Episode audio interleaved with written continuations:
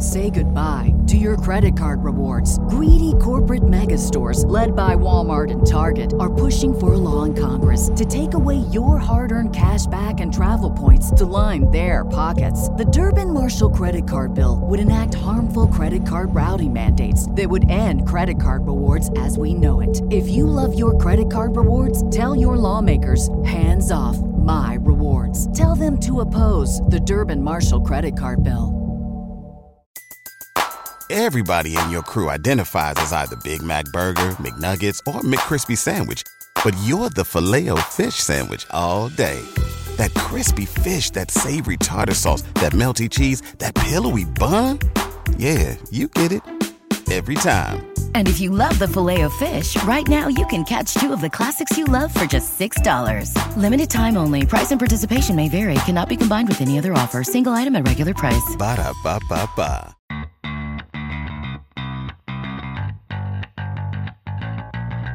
Coming to you live from downtown Detroit, this is Benzinga's Pre-Market Prep with your host Joel Elconin This is a volatile puppy here, isn't it? and Dennis Dick. I'm bidding a penny. I will buy the stock for a penny. with everything you need to start your trading day. Good morning, everybody. Welcome to this Monday edition of Benzinga's pre-market prep with Spencer Israel. Here with Joel Elconin and Dennis Dick. Uh, busy, busy show today.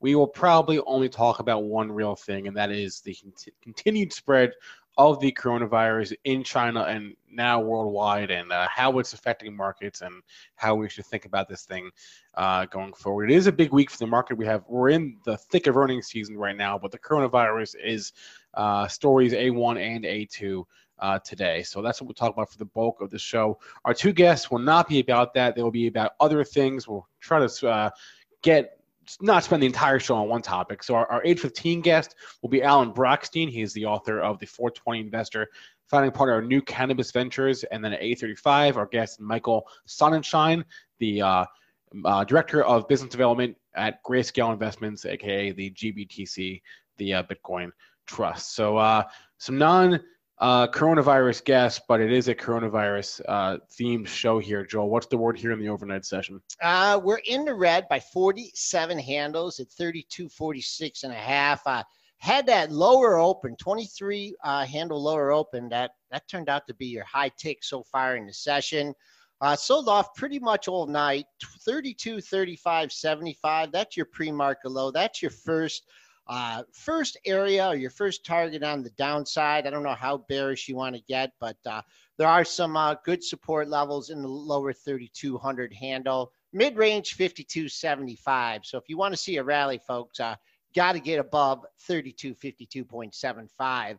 Uh, crude closer to 50 than 60, down a buck 55 at 52.64. Flight to quality in the gold market up $11.10 at 1583. Silver back above 18 cents, up 15.2 cents at 8,265. And Bitcoin, I don't know if you want to call it a flight to quality there or not, but that the futures are up $260 at 8,755. Let's bring in Triple D right away. And Yeah. uh, have you bought any stocks for a penny yet? Ah, no, no, there's no stocks for a penny, and it is ugly out here, folks. But I mean, let's put it in perspective. We are still, if you look at the S and P's, what we're up. Well, we lost one and a half percent here this morning, coupled with Friday's loss. So you're sitting around two and a half to three percent off the highs. Nothing to get that nervous about. But then you start reading about this thing. And I wasn't that nervous on Friday. You know, if we were talking, I was like, hey, they probably buy it back. You know, I kind of shrug it off. But as you're reading more and more on the weekend here, you're like, this isn't good. I mean, this virus is not good. I mean, you know, there's been people that have been saying, oh, it's not as bad as SARS or not as bad as Ebola. But then I'm reading other things that's saying it's worse because it's more contagious. Yes, the death rate is slightly lower, but at the current rates, uh, you know, the reproductive rates on this thing, that this thing could be global in a couple of months. So it sounds scary. And obviously, there's so many unknowns that we don't know. And I think Spencer Israel, if you read, you know, what our, what they were saying, what the, what, what, what were you reading to me on the Yeah, pre-market show? his, Which said uh, we pretty much summarized it all very, very well. Well, this quote's a few days old now, but it's from Tom Frieden. He's the former director of the CDC. Yeah. Uh, and his quote was, "We don't know how infectious it is, we don't know how severe it is, and we don't know how it's spreading. And those are the three questions that you kind of need to answer. Um, Yikes. So the, the, one thing I'll add to that, though, is I, I get the sense just from looking at the market this morning that a lot of people, Dennis, were doing what you were doing over the weekend. I, I think you are, uh, the way you're feeling is not uh, unusual this morning. A lot of people yeah. uh, took the weekend, maybe didn't really know a lot about it on Friday, took the weekend, read about it, watched videos, and are coming in this morning and are spooked like you are. I think so. I think that's what, and exactly, I think that's what is uh, going. I think I'm very typical, and I think that's why the market's selling off. And yes, we, we did have some other news. Obviously, the missile at the embassy, U.S. embassy, and you know, what we would quickly say that. About. That's what we would be talking about. That's what we would be talking about, yeah. and nobody's talking about that. Everybody's going to be talking about the coronavirus. I mean, okay, so here, and, and, and, there's a lot of people saying, oh, it's, it's just like the flu. So what's the big deal? Um, from what I'm reading, the big deal is one, it could be more contagious than the flu, but it's this reproductive rate. And this is what is unknown. So we're seeing ranges in the reproductive rate from like two on the lower end to like, you know, 5.5 in a, in a paper that was published yesterday. So if and I didn't understand anything about this, I was just reading it over the weekend. So if I do something wrong, you know, it's it's you know I'm obviously not knowledgeable in this. I'm just reading what I'm just telling you what I was reading. Uh, but from my understanding, if you have a reproductive rate of one, meaning one person gives it to one more person on average on, on an average virus, eventually that virus just peters out because if it's less than one, it means, well, this person's going to get healed and they're going to give it to less than one people. So eventually kind of just dies out on its own. So you don't have to really worry too much about reproductive rates when they're less than one. When they get over two, then they get a little more serious. It means one person that contracts the disease will give it to two more people, if in, in, on average. When they start to get up over three, that's when they start to become global threats. So we've got a range on this thing from two all the way up to the potential on this paper yesterday of 5.5. I mean, if the reproductive rate is three, four, five, this thing could Again, very much be global here in the next month. Not, I want to stress, not an official number. Nobody. No, no, no. These are all, and this is a paper, and this is you know on projections of seven days of data. Right. You want to talk about a low data set? This is a low data set. So it's all just guesstimates. We don't know. But if we're just saying if you know, so if you're coming here and buying the dip today, I'm just saying scenario analysis. We don't know if that productive rate, reproductive rate is much higher than the two or three that you know the media is saying right now. This thing will probably go global. And then it's a matter of okay, we need a vaccine and we need a good one. And you know, if you see AbbVie this morning, I think there was talks that AbbVie is working on something. That's why it's trading up here this morning. So that's the wild card. They get a vaccine for it. I mean, sure, you know, we have some horrible diseases out there, horrible viruses, but you can get the vaccine for it. You don't get it. So hopefully they can come up with a vaccine before this really gets too widespread. But if the reproductive rate is that high, it's going to be very hard to contain. It's going to be very hard to control. Um, and that's the, the concern. And then there's other people saying, well, the flu kills people every year. I hear, I've heard this on the media a dozen times in the last day. But 5% of people, 5% that get it, that's a lot higher than the flu. Um, you know, maybe if you got it, maybe if you're really old, maybe if you're like 88 years old and you get the flu, it kills 5% of people. But 5% is a high death rate, a very high death rate for the flu, in, in my opinion. I don't think the average flu kills 19 out of, or kills one out of 20 people. So, because I've known a lot of people that got the flu. I've probably got the flu more than 20 times in my life, and I'm still alive. So, anybody who's saying the death rate on the flu is five or six percent, I think is mistaken that's just logic. I don't have numbers to back that up, but I've known a lot of people that get the flu. I've never known somebody to die from it. Not somebody that's like my age. So, so anyways, there is some things to be legitimately worried about here this morning. So, with that being said, I have too many unknowns to say I'm coming in here and buying the dip. Uh, I'm I'm fairly fully invested. I have a little bit of cash. Um, I, I would like to put a little bit of that cash to work, but I don't know enough information about this. Come out with a vaccine and it looks like it gets in control. You know, maybe it's going to be too late at that point in time, but I'm not jumping in here trying to catch the falling knife today. That's what I am saying. Uh, so the latest numbers as far as the spread, uh, there is a little over 2,700 confirmed cases in China, uh, eight uh, reported cases in Hong Kong and Thailand. This is all per the New York Times. U.S., uh, Taiwan, Australia, Macau have five cases each. Singapore, Japan, South Korea, Malaysia have four cases each. France has three. Canada, Vietnam have two. and Nepal has one. This is as of like an hour ago, I guess. So, um, the, the, those are the latest figures as, as far as the global spread of this virus. It's safe China. to say those numbers are going to climb. I mean, it's safe to say that. It's a matter of you know those how fast they climb. Cases. What's that, Spencer? Those are just those are just confirmed cases. Yeah, exactly. And they're saying, you know, estimates are that there may be as many as hundred thousand people that have this. And Spinner bring up a point which I wanted to make as well is that the one downside, SARS, you weren't contagious until you had symptoms. The incubation period for this, they're averaging, they're saying is approximately 10 days. So there's people walking around with this, spreading this that don't know they're sick. That's the concern as well. So where are we in a week from now? Where are we two weeks from now?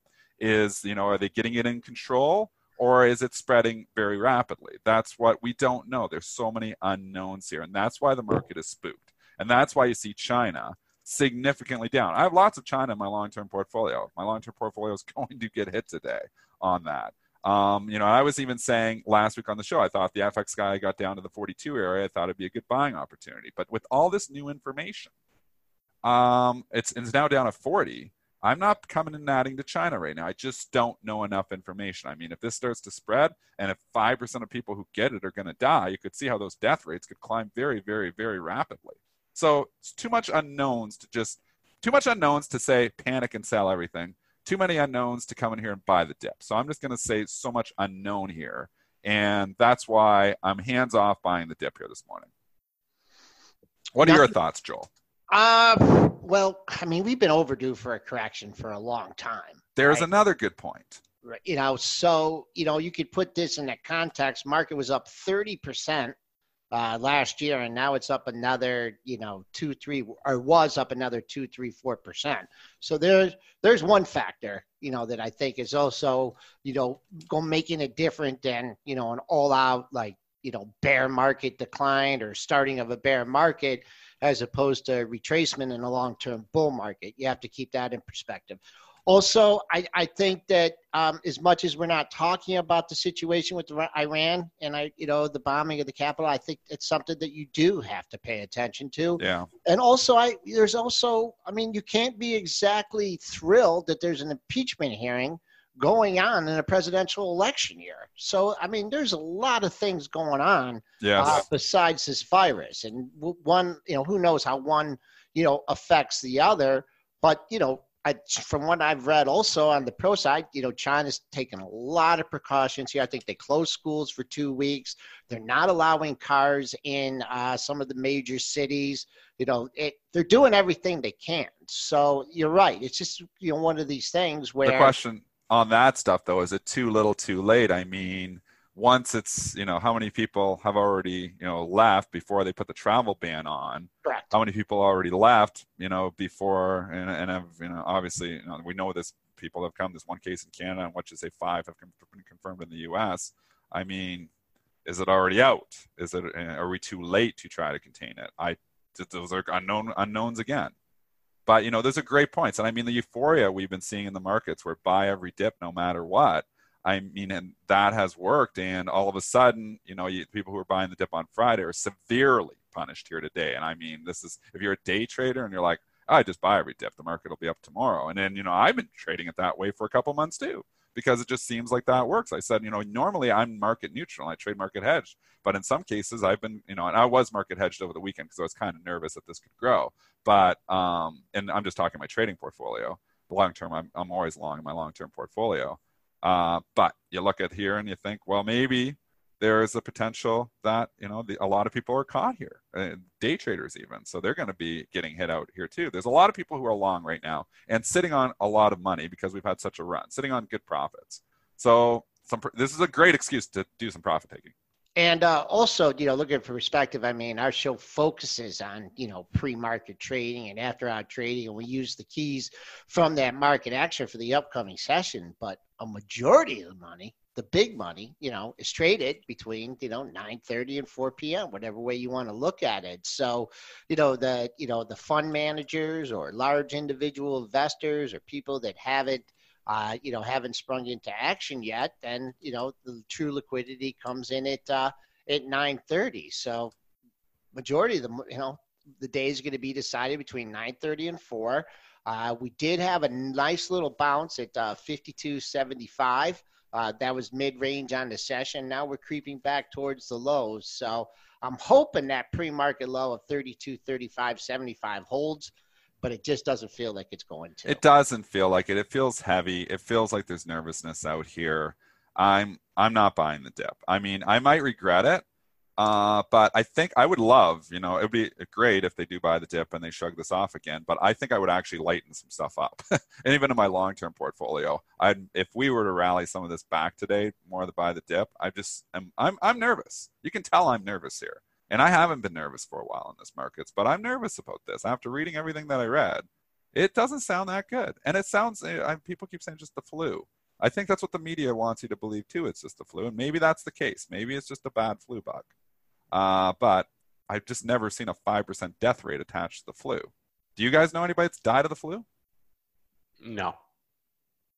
So, and, and I don't know, we should just go get the statistics on that, but I'm pretty positive that everybody who contracted the flu, I highly doubt the death rate was 5% last year on the flu. I highly doubt that, just in logic. I haven't looked those numbers up, but just logically thinking it. Can we find that really fast? Mortality rate on the flu? Can, if somebody in the chat knows that on the flu from last year? Let's bring on uh, our guest and get his thoughts on this. Uh, Alan Brochstein, our, our, first guest of the day. Alan Brochstein is the author of The 420 Investor. He's also a founding partner, New Cannabis Ventures. Uh, Alan, uh, good morning here. Can you hear and see me? I hear you. I'm going to see you here in a second. Okay. There we go. All right. We're getting all it right. down. All right, Alan. Uh, I was reading here a headline. Uh, AbbVie said that China is testing an HIV drug as a treatment for the coronavirus. Have you heard anything from any of the cannabis companies uh, uh, about any potential use cases for any of their drugs to treat this virus? Uh, no, that's a, you know, it's really funny. Every time one of these comes up, I can remember Ebola, cure for Ebola. You know, cannabis cures everything, right? Uh, no, not hearing anything at this time. No. Okay. Uh, so, I mean, take into account the market is very spooked. Dennis is spooked the, this morning. Uh, give us an overall sense of the sentiment in, in the cannabis market right now. Yeah, you know, it's, it's interesting. Uh, we've had two down years. And uh, if you were to ask people, you know, which year was worse, they would say last year. But believe it or not, statistically, percentage wise, it was the year before. And we've been through a period of huge disappointment with uh, bad implementations. Bad's actually a nice way of saying it. Uh, I don't know what y'all are rated here. Uh, there's a another word I could use, uh, but uh, I won't. But California and, Canada were just terrible uh, in terms of implementing uh, adult use. And uh, there's been some other issues too, including the uh, vaping crisis. But, you know, as we enter this year, it's actually looking kind of interesting. And I think I've been following this space for seven years, and it's always been the rising tide lifts all boats for the most part. this year is going to be very different there's uh, the haves and the have-nots, as I uh, like to call them. And in, in the United States, uh, you know, there are about four companies that uh, have a billion dollar plus market caps, and they all have access to capital. Uh, they all are able to borrow money. Uh, it's not easy, but they can do it. and they are also able to do sale leasebacks. So those four, I think, can probably separate from the rest of the industry. And, and who are those four? Who are the haves? Yeah, so alphabetically, it's Cresco, Curaleaf, uh, GTI or Green Thumb Industries, and Trulieve. And, and these companies are all uh, on the path to uh, a billion dollars in sales, I would say, in the next few years. Uh, it, it, might take a little bit from Trulieve to get there, but Curaleaf, for example, is guided to a billion dollars in sales this year, 2020. Uh, I just I spent a lot of time yesterday kind of looking at these four companies and comparing them to the five Canadian LPs uh, in terms of uh, you know that have the billion dollar plus market cap. So those are, there's nine companies that fall into that, and the, and the U.S. companies look a lot cheaper. Uh, and I, I would suggest you know they're kind of like they grew up on the other side of the track. They work harder. Uh, let me explain that. So in, in, Canada, the LPs had just massive access to capital, and uh, they all had the same mentality of just raise capital, deploy it and so now what we're looking at when you look at the largest LPs, some of their assets are being questioned. The past acquisitions they've done are being questioned. And, uh, you know, the markets aren't developing. And I'm not trying to be negative, by the way, on the Canadian market, I think it's going to be a lot better this year. So I, I don't want to come across as being negative. But if you look at what happened in the United States, these companies didn't have the luxury of money being thrown at them for the most part. So they've had to be a little bit more judicious in their spending. And uh, consequently, when you look at the financials, the five Canadian LPs are all losing more money than those four uh, American ones. And, and, some of the American operators are already generating more revenue than the Canadian operators. So then you look at the valuations, without getting into all the details, it's pretty clear that if these US companies can execute, they can make some money. I, they're trading at about three times, two, two and a half to three times 2021 sales. So two of the companies that you mentioned there, uh, Trulieve and Cresco, are going to be at our Cannabis Capital Conference with you uh, the end of February, the 24th and 25th. Um, I want to get your thoughts, uh, Alan, on. I just had a question. Oh yeah, uh, retail sales. Uh, I, I, was seeing some data. Retail sales uh, continuing to slide uh, for cannabis, U.S. retail sales specifically.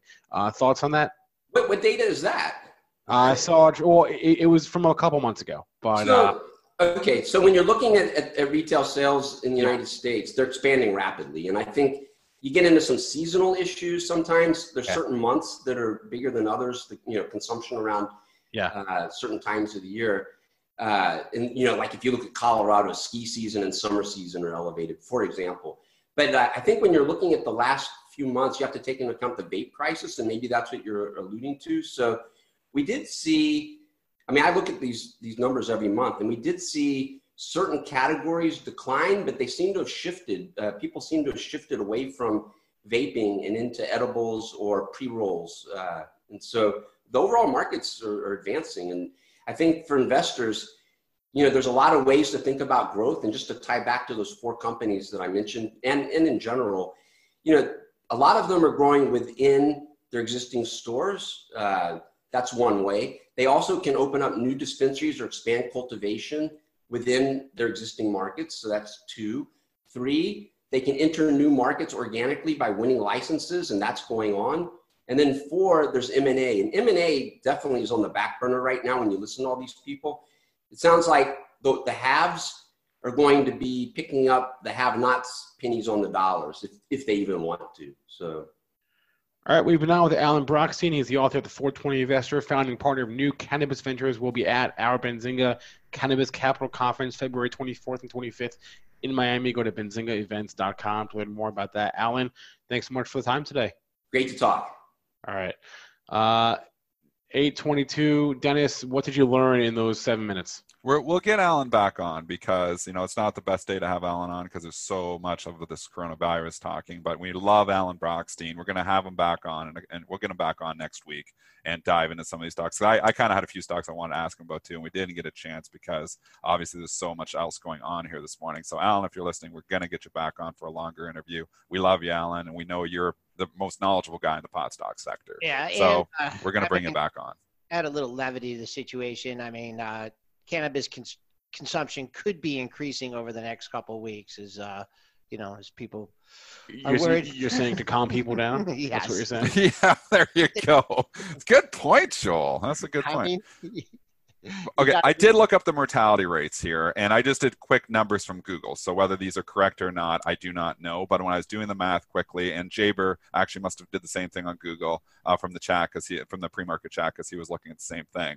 Um, last year, the the mortality rate, and uh, I didn't actually get the numbers, but there was between 9 million and 45 million illnesses, and there was 61,000 deaths from it.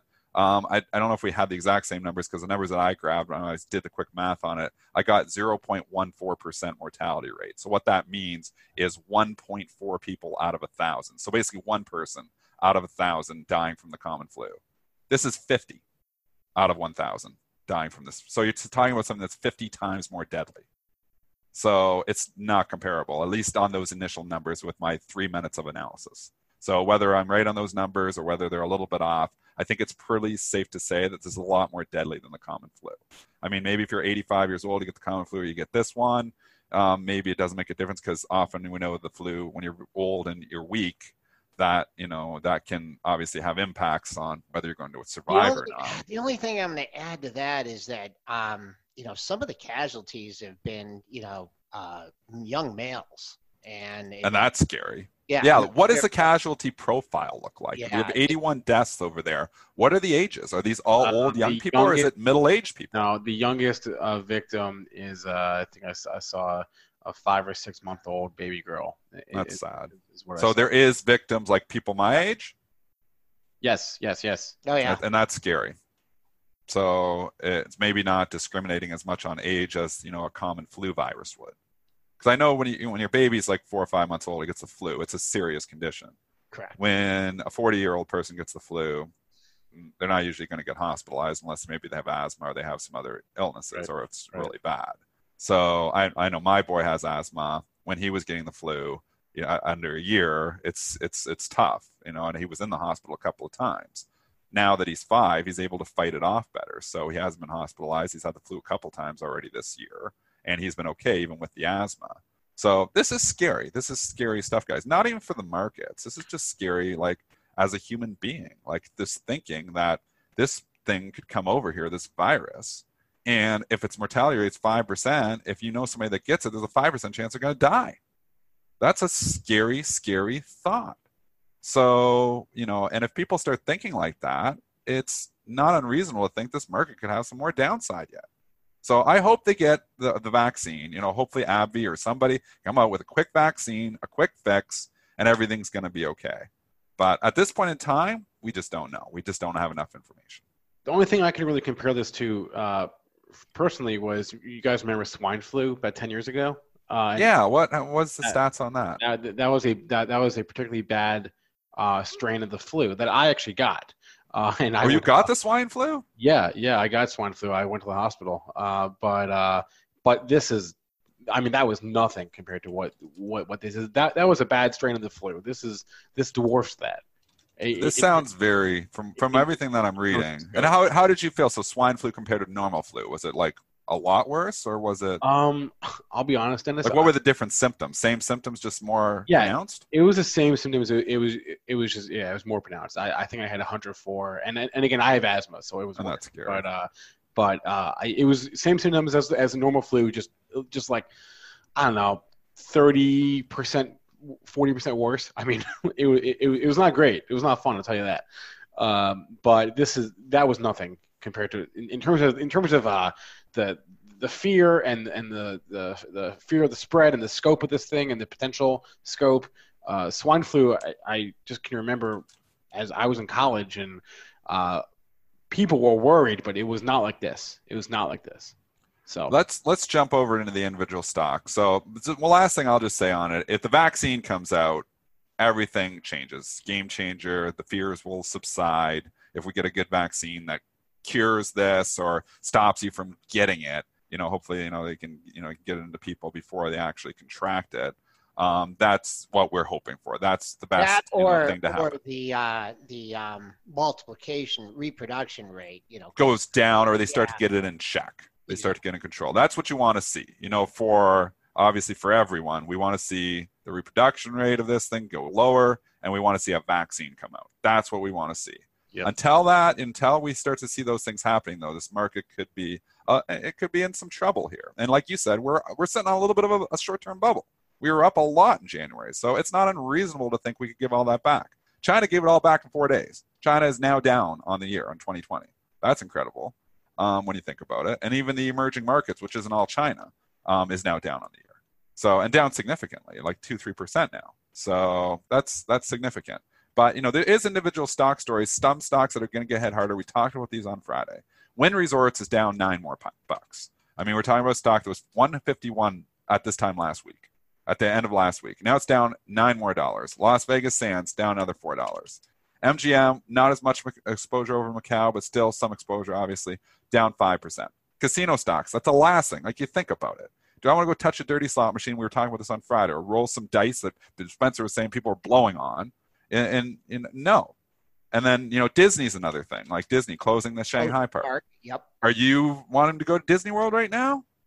any Uh, I'm a little hesitant. There's a lot of different most people from a lot of different places at Disney World. th- th- think about every company that has exposure to China, which is most of them, right? Uh, Starbucks, consumer focused, Starbucks, McDonald's, KFC, huge restaurants in China.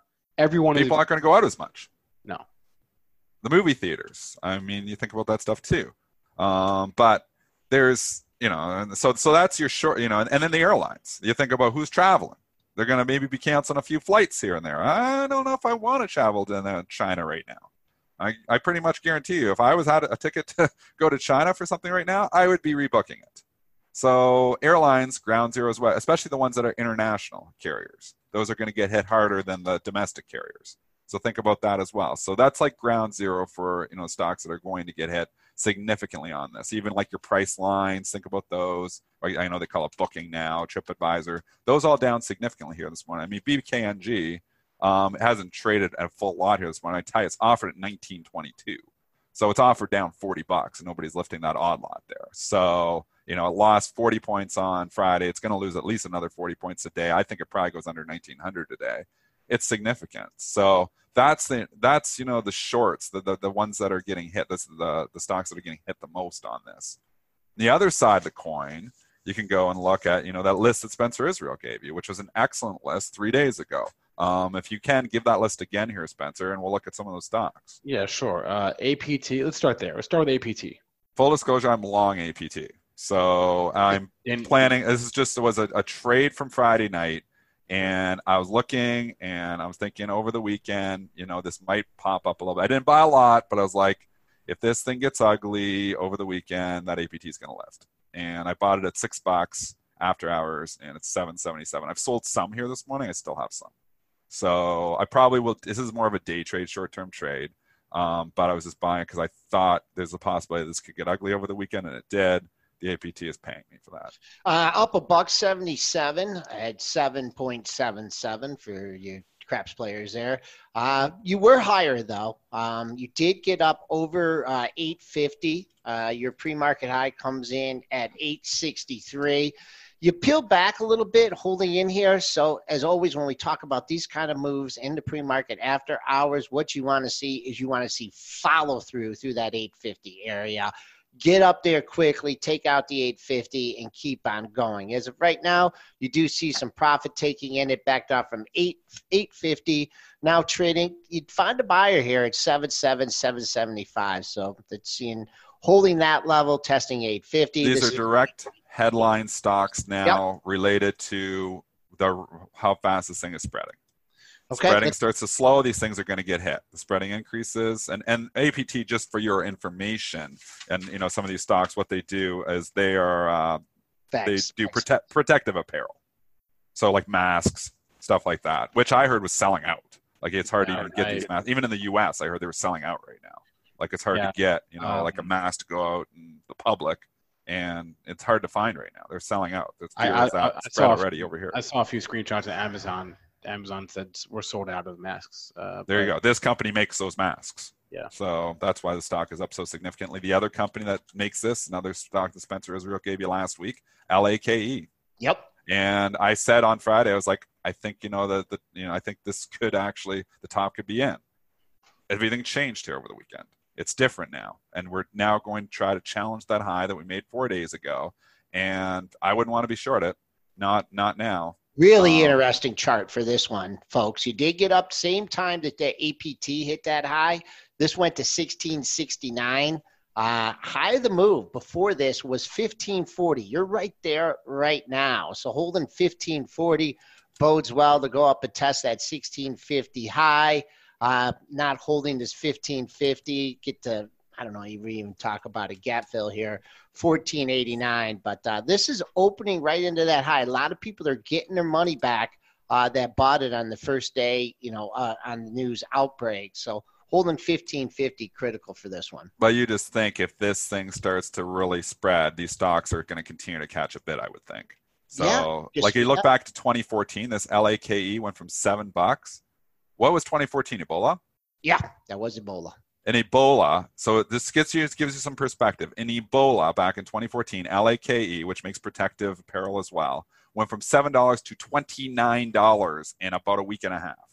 So you think this thing goes from 10 to 15? The trade's over.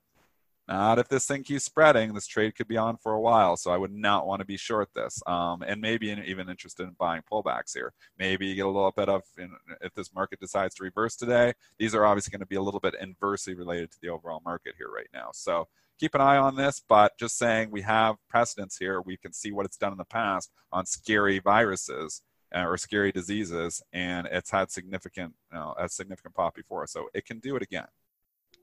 I want to actually uh, go to our second guest right now, and this is uh, not the worst day to have uh, him on. Michael Sonnenshein. He's the director of business development at Grayscale Investments, aka, or they are the the proprietors of the GBTC, the Bitcoin Trust.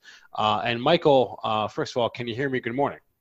Yes, I can. Good morning. Good morning, um, Michael. Th- this is the first real uh, gl- global crisis uh, since the mainstreaming of Bitcoin, and we've always joked about Bitcoin being, you know, the new the new gold, or the new flight to safety.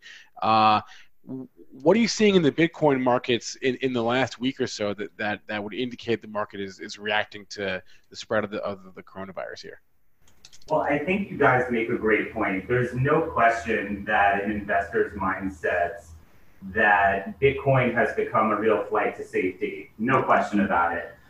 Over the past two or so years, we definitely have seen investors think that not only gold and bonds, but also assets like Bitcoin are a place for them to go when the market gets, you know, topsy turvy.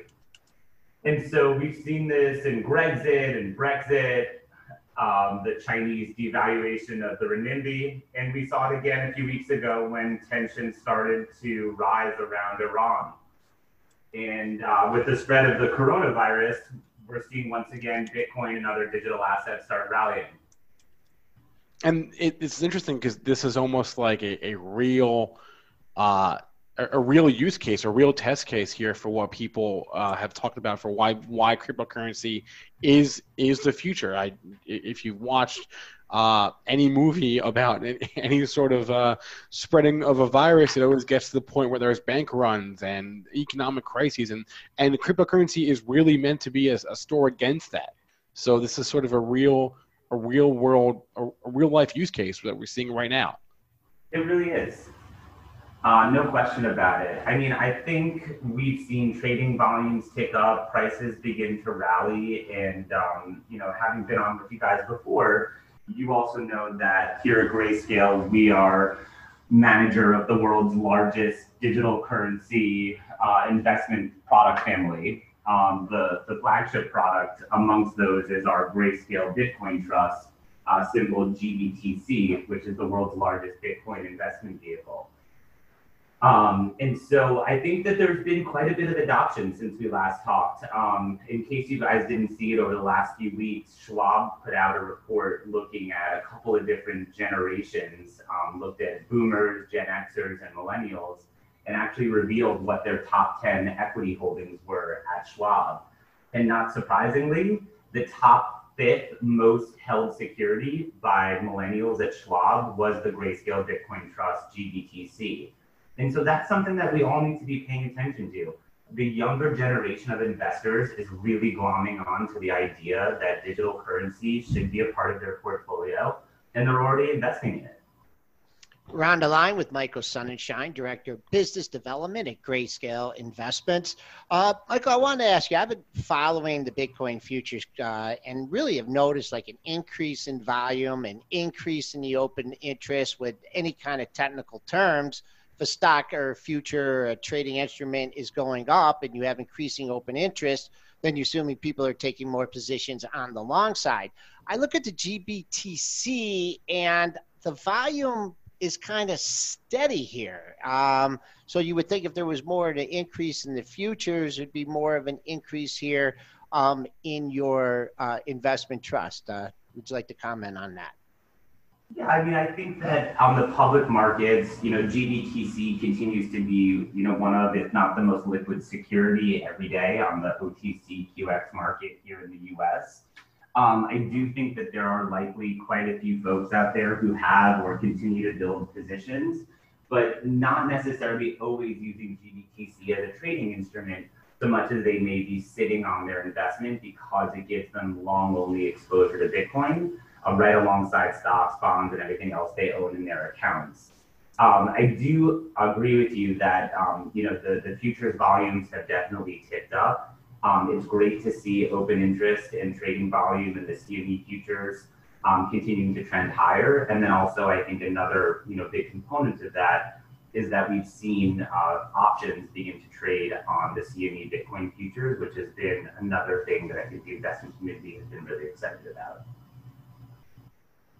And you guys recently uh, were um, Bitcoin Trust shares are now registered with the SEC. So I think that that probably will add a little credibility to it. Um, also, SEC reporting. So that's that's one step for it becoming uh, more of a mainstream product with the SEC approval.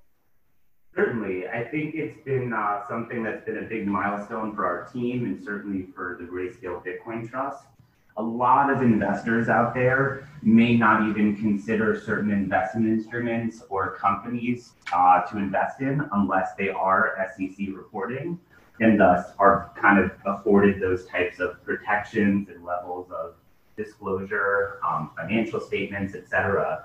And so now the Grayscale Bitcoin Trust, GBTC, is the first digital currency investment vehicle uh, to become an SEC reporting company and so folks should expect to see 10Ks and 10Qs and 8Ks and all the typical types of filings that they would see for other investment instruments, public companies, et cetera, associated with this product. Uh, Michael, uh, best that you can tell, what are, are are there any catalysts that that we're going that we're going to get for the cryptocurrency market uh, at large this year that we can look forward to? I think there's a couple of things that investors should be paying attention to, uh, and we've seen this before. So, you know, 2020, we're in an election year, um, so there's going to likely be a lot of different impacts that the election is going to have across various asset classes. And again, if things become a little bit um, out of whack or we start seeing more shocks to the system, I think investors could certainly see increased attention being paid to digital currencies as a flight to safety. I think we're already seeing quite a bit of economic and political tensions around the world as well, which again, I think if you think about this flight to safety or you know Bitcoin being a digital gold, that's certainly another area to pay attention to. And then I think very importantly, something that is not yet very well known as to whether or not it's baked into the Bitcoin price is a very important catalyst for Bitcoin, uh, which is going to happen later this summer, which is called the Bitcoin halving. And so for those folks that aren't familiar with this, the Bitcoin protocol predictably adds more Bitcoin into circulation every day, nonstop. And the rate at which more Bitcoin enters circulation gets cut in half every four years. And so the next one of those halving events where the rate of supply is going to slow by half is slated for late May, early June of this summer. And so it's definitely something that I think investors are going to be paying more attention to over the next couple of months, and certainly something that historically has been a catalyst for price. And it's obviously a remaining question as to whether or not that's currently baked into the Bitcoin price.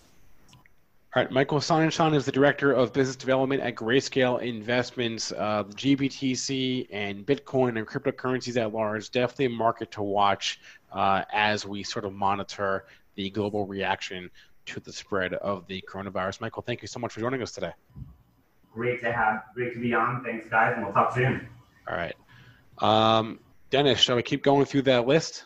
Yeah, um, this was a list that Benzinga put together there. Yeah. I just tweeted it out for the listeners, and obviously I put it in the chat as well. But give us a list here for the people who are listening to the show as well. we got through have access to their chat. We got through APT and Lake. Uh, let's. I'm gonna stick out. Yeah. So Lake, and we we gave her technicals on that. Other big ones. So yeah, jump in. A- AEMD Alpha Echo Mary Delta. Oh, that's a different one. I didn't have that one on my list. Oh, okay. You got new ones on your list, Spencer. I like this. You're finding another one. Right. it's up nine percent, so it looks like you're right. Continue the list. Uh, I added that one to my list. B- AEMD. Yeah, BCRX. Yeah. Bravo Charlie. That one I traded the other day. It didn't respond that well, so I'm not sure. Like it didn't really hold up, and it's not doing what the other ones are doing. It is up there this morning on it, but maybe not. A, I, I don't know what they do. but it's not responding as well as some of the other ones. All right, CBLI, Charlie That's Bravo, up, that's Lima, up big. India. Yes. That's up 40% here this morning, from, from a buck 32 to a buck 80. So that's moving. Uh, CODX. Co Diagnostics up Yeah, I was big here as well. Gave it back, gave back a lot of it in the last couple of days, going right back up to the top of the move. Again, 275. Um, that is where Same it got up to. Lake. That that's interesting. The same. Yeah, thing. similar Yeah, setup. Yeah, yep, similar similar setup on that. Um, so also, I, and I mentioned in the other chat, there's some China travel stocks to keep an eye on. TCOM uh, is trading in the red, uh, and that's a travel stock. And then HTHT, uh, that's a hotel chain in uh, in China. Those don't sound good. I don't want to be long on a hotel chain in China. Yeah, China. and Great people are point- asking about, you know, just as like, uh, you know, overall, and we don't make investment advice or you know recommendations. Is this a buy the dip opportunity? I mean, I I, I think the best buying out dip opportunities are when you see uh, like when limit downs, and we got 113 handles to go before You don't feel like a washout here. Is, Yeah, This isn't yeah. a washout here it's yet. it's when you get those. I mean, now so based because the S and P's rallied so much, limit down is thirty one thirty. So that's hundred and thirteen handles from where we're trading at now. So, you know, if you want to look for how far the market could fall today, that it probably, you know, in all likelihood it won't. But you know, limit down is limit down, and we've seen we used to see limit situations when we were uh, at the Bright office, and those provide for some of the best opportunities. But uh, quite a different markets, different times. There's a lot of you're juggling a lot of balls here, and we addressed this off the bat. And if you're listening the first few minutes, we talked about is this a buy the dip opportunity? So we can address it again for those listeners, maybe on the West Coast who are tuning in later. Um, there's two ways to think about this. I mean, if you're very underinvested, maybe you nibble here a little bit. But the one concern is we just have so many unknowns, and I've always lost a lot of money, money trying to just call the bottom and really put it in perspective. You're looking at the S and saying, "Oh, it's a buy the dip opportunity." I mean, we're three percent off the highs. I mean, we're still up in 2020. We're still up on the year, and we've only had you know it's 17, 18 days with an awful couple of days. We haven't even come close to what's you know happened over in China. China's down 10, 11 percent in four trading sessions. We're down three.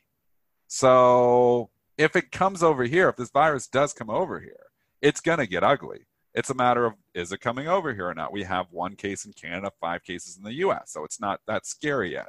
They start popping up and we start seeing 50 cases, 100 cases, 200 cases. This market, it will probably go lower. So it's all a matter of how well they contain the virus. If it, it stays contained, if the reproductive rate slows, if they come out with a vaccine, the money will come right back into this market. If those things do not happen or if they are slower to happen, this market could continue to leak. So it's all a matter of headlines here now. And we can't, I don't think nobody knows what is going to be, you know, nobody knows the conclusion of this thing yet. So is this another Ebola? Is this another SARS? Is it something less serious? Is it something more serious? I mean, it doesn't sound like the virus itself is more serious, but it sounds like it's more contagious. So what does that mean from a, on a global scale? a lot of questions to be answered here yet. So I say I have don't have enough information to come in here and start buying the dip. Not right now. Even though it could bounce back today, if it did bounce back today, I would probably use that opportunity to lighten up.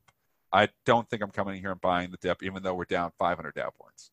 Uh, another stock added to the list here, uh, ZNH, uh, China Southern Airlines, uh, under pressure today too, down a buck thirty-three. So, I mean, every Chinese company. but if that pops up in your buy filter, I just you know I know a lot of people run different filters, they have different things, so you know just be aware. I've I've, cause I've never heard of that symbol before. It doesn't. I, I- I've traded it. Yeah.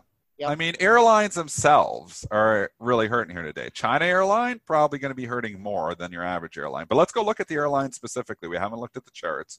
So we talked about them briefly off the hop and saying this is probably, you know, ground zero really. They're going to get hit hard because people don't want to travel when there's stuff like this happening. So you think about your international carriers, those are going to get hit harder than the domestic. But United Airlines is already down $3 here this morning. Delta, a lot of international operations, down 3.5%. Uh, LUV not down as much. Southwest doesn't have as much international travel, so you got to consider those things when you're trading these things against each other. Um, American Airlines down four and a half percent here this morning. Full disclosure, I'm short American Airlines. That's a, a, a short-term trade on the coronavirus. Um, so there you go. I mean, there's four airlines right there. You can talk JetBlue. You can talk some of the other ones as well. Again, JetBlue, um, maybe not you know as much obviously international operations if any. So maybe not as a, much of a concern as a Delta that has a lot of international flights. Uh, for the uh, American Airlines, who just had fundamental information out last week and had a wild day here, if you want on that earnings day when it spiked down to 2604, uh, you're trading just above that level down in the pre-market at 2640. So just be aware, you know, you had a daily low at 2604. If you're looking either A uh, to cover short. Well, I am. So maybe I'm going to use your level there, Joel. So thank you. and then also with those is, you know, the longer it takes to get down to that area, more of a chance of it having some kind of a rebound. I just looked at UAL. UAL, this this has always been a tricky one. This is taking out the well, what's the low of the move here? Low of the 80 move, bucks through it. 28. It's through it by a couple bucks, but man, Spencer, pull up the monthly on this one. Let's see if the data lines up. If you get a look at this thing at 77.50, um, that's a buck 30 away. You may get that. Uh, pair of monthly lows, April and May, 77.40, 77.35. So I know this is a thin and a wild one. I'm but, sorry, uh, this, this is UAL? yeah, UAL monthly. I see a couple monthly lows right in the same area. Uh, so to me, that has significance. 77 bucks. Yeah, yeah, that's a buck 30 away. So That's easily doable today. I mean, it's down three and a half bucks. especially United Airlines. I mean, that thing is uh, thin. It moves around pretty good. And then uh, Delta, given back from that earnings report here, now quite a distance away from had that pop off earnings. Maybe get a look at 56 bucks in this. Uh, I do see a low just under.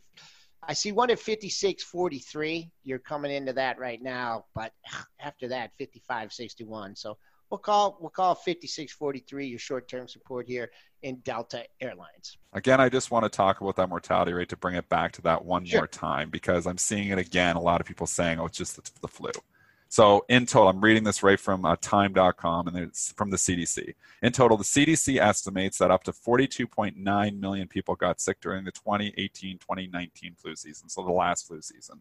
647,000 people were hospitalized and 61,200 died. If you take the 61,200 deaths and, and divide that into the 42.9 million people that got sick, you come up with that rate that I was giving you at 0.14%. In other words, one person, 1.4 people out of a thousand. So basically, one in a thousand people dying from the flu.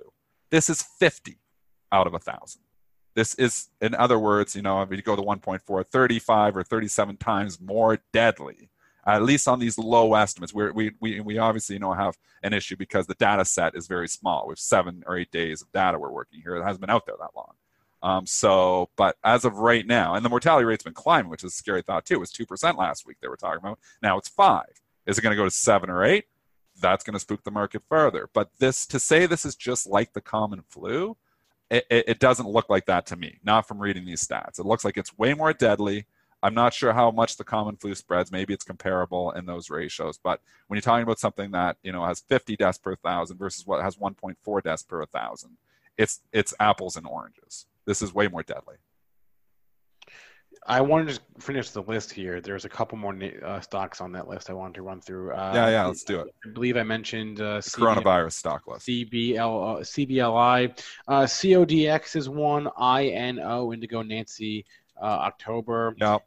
NNVC, Nancy Nancy Victor Charlie.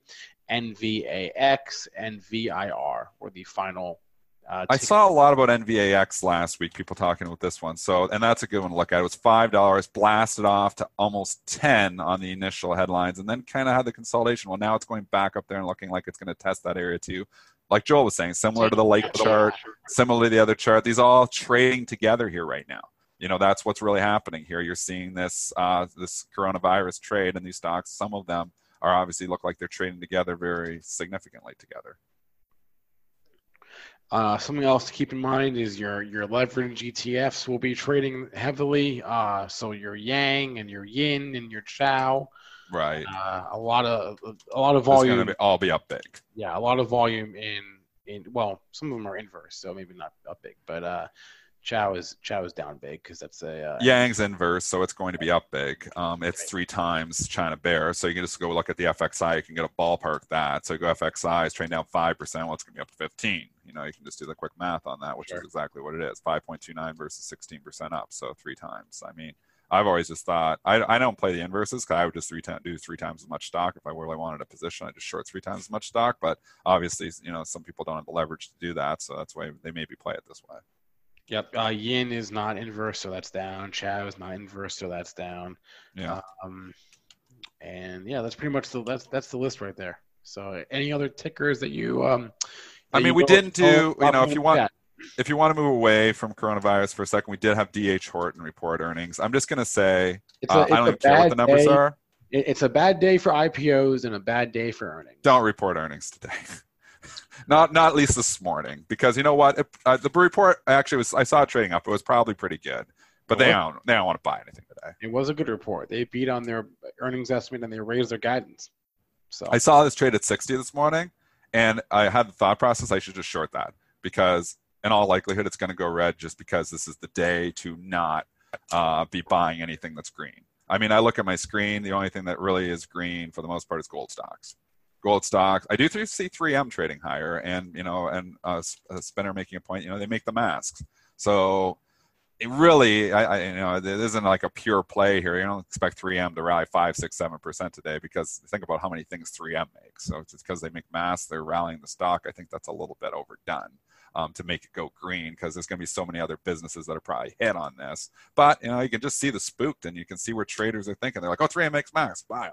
So you know, maybe you know it holds up today because of that. But you know, it's not like an APT or a Lake. That's that's their primary business. So that's why you see LAKE trading up 11% and APT trading up more substantially because that's their primary business. But um, DHI, if you want to give quick, quick technicals, did get up to 60, rejected there. Bad day to report earnings.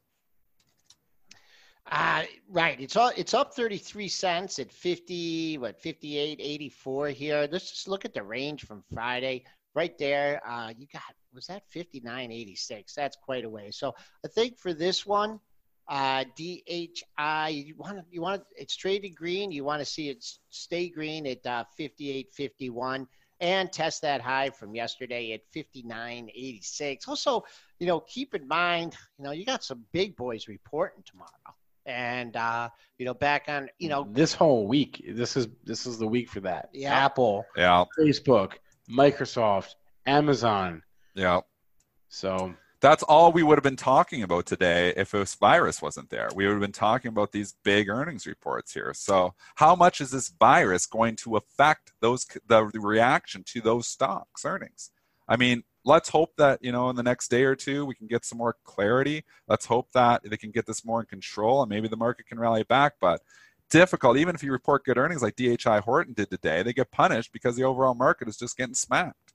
So the coronavirus is going to dictate a lot this and and, and you know how analysts work that, or how the media works they'll find a reason if apple turns around and starts selling off on the report they won't blame coronavirus for it they'll find a reason in the apple numbers to justify that even though in a lot of cases you know you see apple down seven points here today um, it's down because of the coronavirus so that impacts all stocks this will be a just- test. This will be a test. Who, uh, who takes the reins on the market? Is it is it the fundamental information of earnings reports, or is it the fear from the spread of this virus? Who will take take who will supersede the other? take It the would- media away. I, I, I, if I was a gambling man, I would say it's a coronavirus all day. But maybe the coronavirus, maybe the concerns can get, uh, you know, maybe we can, you know, get Well, maybe well I'm- I'm saying I'm saying as far as like di- dictating sentiment, you know, like we're, that's what I'm say- saying too.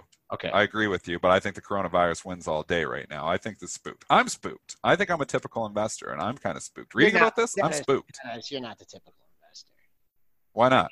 Why I not? think I'm a typical investor. I trade for a living, but I think I'm a typical investor where I'm kind of buy only in my long-term portfolio. You know, if I put my investor hat off, take the trading hat off, and put on my investing hat on, for the most part, I buy and I hold.